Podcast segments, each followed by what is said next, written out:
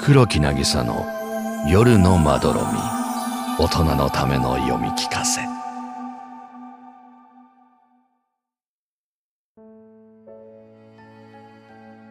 モンロー。株式会社マリリン・モンロー。日本のビジネス界に彗星のごとく現れた新進気鋭の人材派遣会社である。その斬新なサービス内容と現代のニーズががっちりと噛み合い、瞬く間に大企業へと成長した。株式会社マリリン・モンローを一代で築き上げたのは、若手の女社長、岩波マリ。今回は謎に包まれた会社の内部と岩波マリのバックグラウンドに迫るインタビューをお届け。年齢ですか？聞いちゃいます？あ、別に隠してないんで全然いいですけど。今年で42です。完全にアラフォーですね。起業したのは32か3くらいの頃なんで、別に若手でもなかったですよ。女社長だったっていうのと、あとは会社自体が異色だったんで、当時は若手のバリキャリみたいな担ぎ方されましたけど。実は株式会社マリリン・モンローには前身の会社というか団体みたいなものがありました。その頃はまだ法人化してなかったんで、私が個人で立ち上げたコミュニティみたいな感じです。やっていた内容は、ざっくり言ってしまえば、レンタル美人ですね。モデルさんみたいに綺麗な子とか、可愛い女の子を必要な人にレンタルするんです。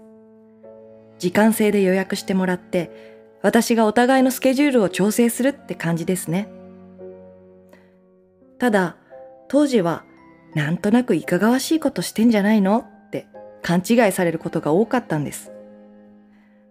確かに美人をレンタルするってなんとなくそっちをイメージしちゃいますよね。でも、必ずしも恋愛的なものや性的なものを含んでるわけじゃなかったですし、むしろそういう目的で発注してくる方はブラックリストに入れて弾いたりしてました。安全な人か危険な人かってのは独自の判断にはなっちゃうんですけど、昔から人を見る目には自信があったんで。それで、その美人レンタルはどんなことをやっていたのかって話ですけど、わかりやすく言うなら、自尊心のマッチングだと思います。コミュニティに入っていた美人さんたちって、ものすごく綺麗で、お人形さんみたいな子ばかりだったし、誰の目から見ても明らかに美人だねって感じの子ばっかりだったんです。そういう子ってきっと自分に自信があるんだろうなとか思いませんか？鏡見るたびに自分で自分のこと可愛いとか思ってんだろうみたいな。でもね、そうじゃない場合が結構あるんです。これは美人さん本人が説明したって全然理解されないことの方が多いと思うんですけど、とびっきりの美人って結構生きづらいし、実は自尊心がすごく低かったりするんです。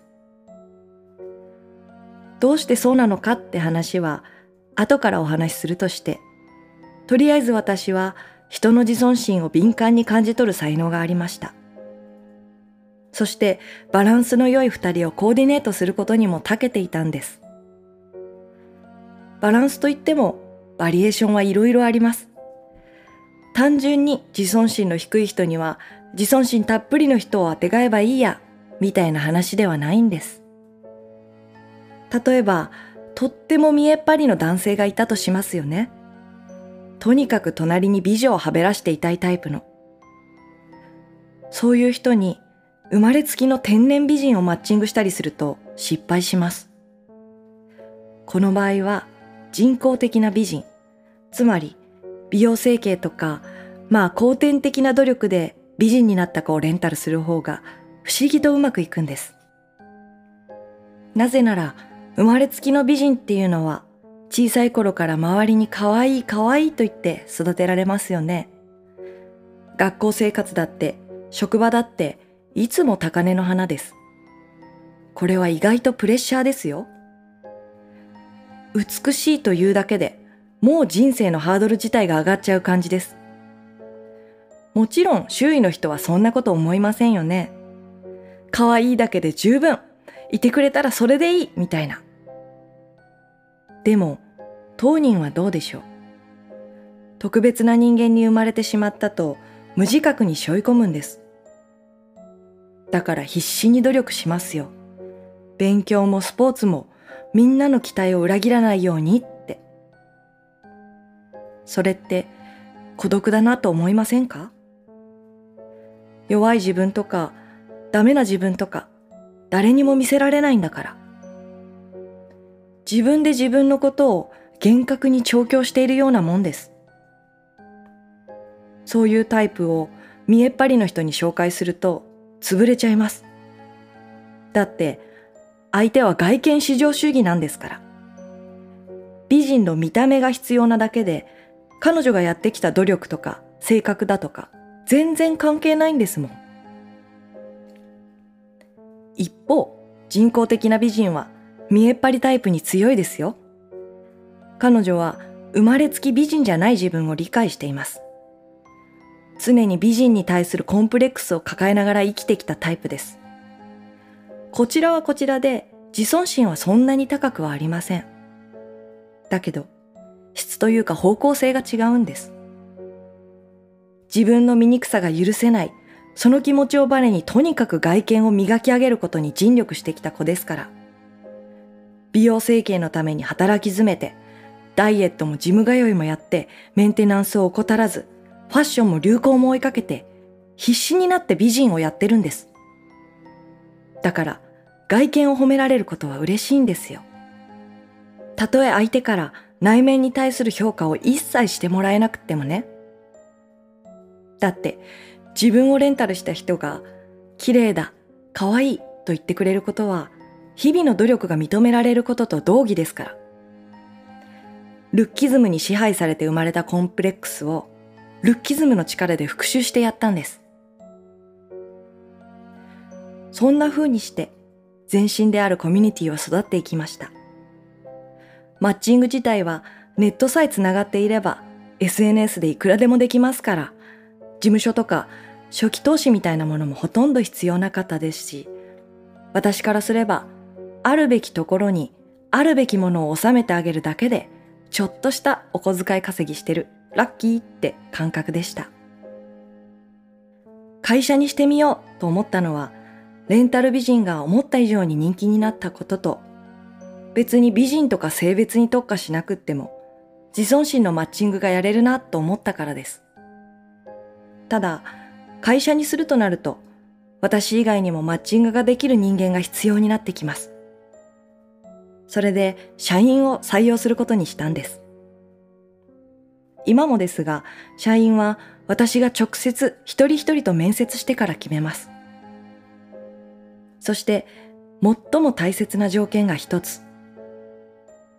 自分ではない誰かの引き立て役として生きてきたかどうかです。何を隠そう私もその引き立て役として生きてきました。特に中学から大学までは悲しいほどに引き立て役でした。よくある話ですが、とても美人な親友がいたんです。彼女は先に話したいわゆる天然物の美人でした。目鼻立ちがくっきりと外国のモデルさんみたいで左右対称なんです。顎もシュッとした小顔で肌なんて陶器みたいにツルツルでした。見つめられるとなんだか自分が恥ずかしくて発狂してしまいそうなぐらい可愛かったんですから。美しいだけじゃなくって、スタイルも良ければ頭もいい、バスケで全国大会に行ったり、書道も上手でした。とにかく何をやらせても完璧にこなしてしまうすごい子だったんです。おまけに性格まで優しくて。正直、身分の差みたいなものをバリバリに感じていました。でもね、彼女には悪気がないんです。ちょっとくらい意地悪な気持ちで接してくれた方が、まだ恨みようもあるじゃないですか。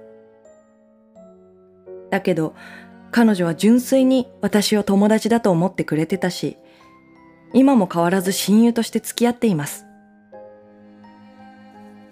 当時、私は引き立て役を自ら買って出たところもあったんでしょう。自分がブスなことだって分かりきってましたから、どうせ引き立て役ならとびきり美人の隣でいいや、みたいな。親友は気づいてないでしょうが、いろいろと嫌な思いもしました。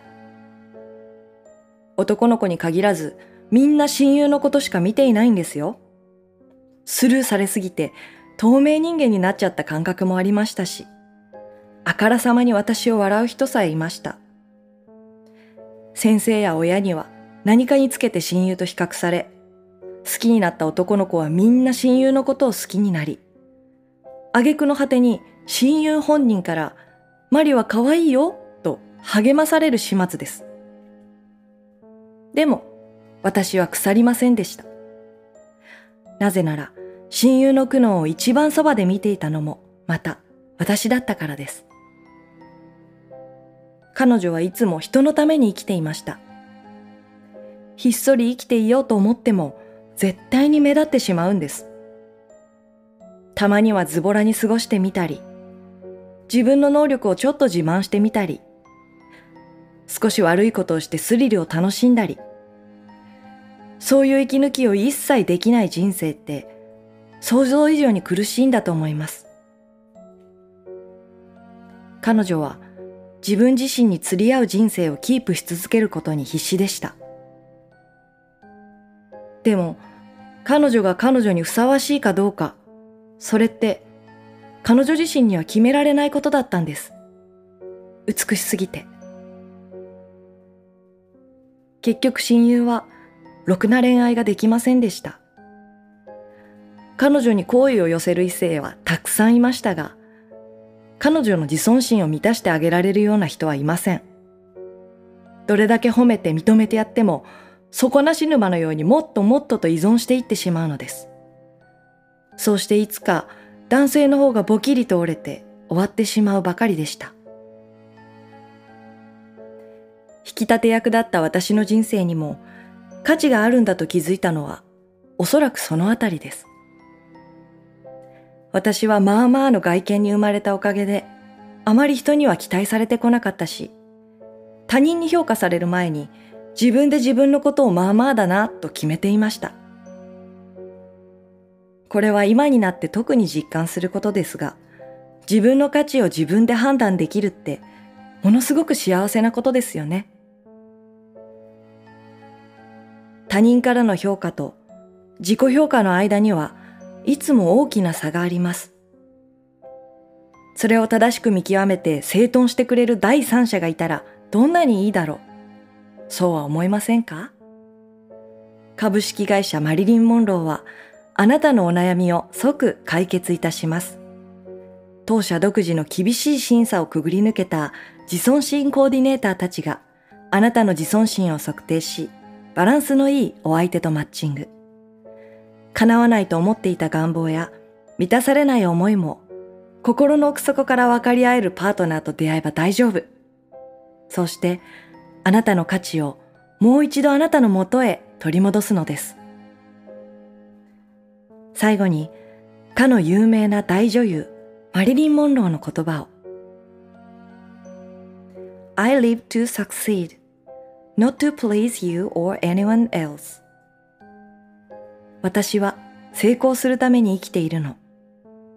あなたや他の人を楽しませるためじゃないわ。おしまい。